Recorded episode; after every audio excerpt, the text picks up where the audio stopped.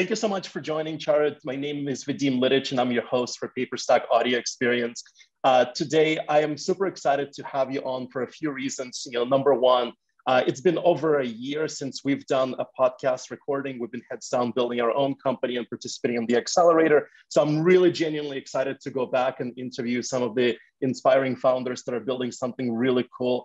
And I think, you know, just based on the, the research that, that, that I've done on you, uh, you know, you're a founder and the CEO of a company called OX or OX, a company that's focused on supply chain automation for retail uh, and e-commerce brands. Um, and you've been recognized by a few publications recently, including Forbes, Business Insider, TechCrunch, and more. And so I am probably doing very little justice with that introduction. So why don't you start and take a few minutes to, to let me and the audience know a little bit more about yourself uh, and then we can we can you know go into the meat and potatoes of this conversation. Absolutely, Vadim. First of all, thank you so much for having me today. Uh, no, I think I think your introduction was very, very good. Um, I'll try to add a little bit more to that, though. Um, it's fantastic to meet everybody here. Uh, my name is Charu Thomas, and as Vadim said, I am the CEO of a company called Ox. And at Ox, we build the world's first human-centered automation technology for supply chain operations, primarily in 3PL, retail, and grocery. And we have been scaling really rapidly. It's been a ton of fun building this business. Um, we've raised $3.5 million in venture capital funding, and over the past 18 months, have scaled to a team of 18 full or 28 full-time employees, which is absolutely insane to think about.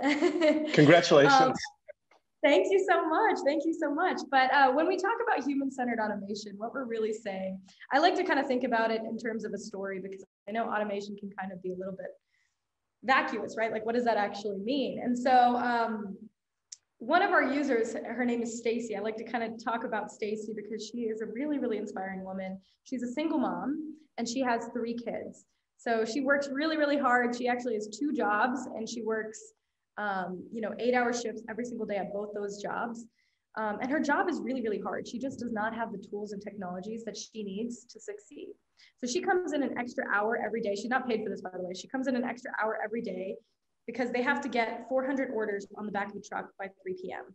And, you know, obviously she's a busy lady, but it, it, sucks just coming into work and having even more overwhelming stress just with all the stuff she has to do. So anyway, she comes into work extra hour every day, prints out hundreds of pieces of paper, stacks them, tries to order them. And then when they come in, they, they rapidly pick those pieces of paper up, walk through the aisles as quickly as they can to find those items. And in a lot of cases, they don't have enough time to fulfill all of them. And so what our technology does is we remove a lot of those manual planning processes and we provide the best in class operator experience so that Stacy's average order fulfill time goes from 14 minutes to 10 minutes. And as you can imagine, that adds up over 400 orders a day and um, really just makes her job a lot more easy, efficient, and engaging. That's fascinating. So tell me about how you got into the whole you know area of e-commerce and technology. Uh, would love to understand if that's something you were always thinking about doing, or if that's an idea that you know came to you and you decided to act on it. Tell me about that. Yeah, yeah. So I originally got into the supply chain space and the technology space um, while I was studying to be an industrial engineer from Georgia Tech's number one industrial engineering program. And while I was there, I actually got my first job in a warehouse, and it was a supply chain for McDonald's North America, where I was basically building these simulations for large scale automated storage and retrieval systems. So imagine giant vending machine style robots um, and one of the biggest insights that I found was automation is really efficient, but it's also very capital intensive. And in a lot of cases, when we were deploying these automated storage and retrieval systems, there had to be an ROI that wasn't just on efficiency, but it was also based on space savings and utilization and all these other factors. And in some cases, that ROI just didn't exist because the juice wasn't worth the squeeze, so to speak. Mm-hmm. And so I thought that there was a really big opportunity for us to create this new form of automation that could, um, you know, help the people in the process and truly be human centered. And so that's what I think the gap in the market was. And Uh, so we started, you know, kind of building. Obviously, that's a very oversimplified version of the story, um, but I think in a nutshell, that's how it kind of came to be. Tell me, I, I think you know one of the interesting things about the internet is that you can always go back and read the articles and press releases about you know anyone's company, including yours. And from what I understand from my prelim, prelim, preliminary research, you know, you went through a few iterations, uh, you know, based on how you positioned your company, based on what the product was.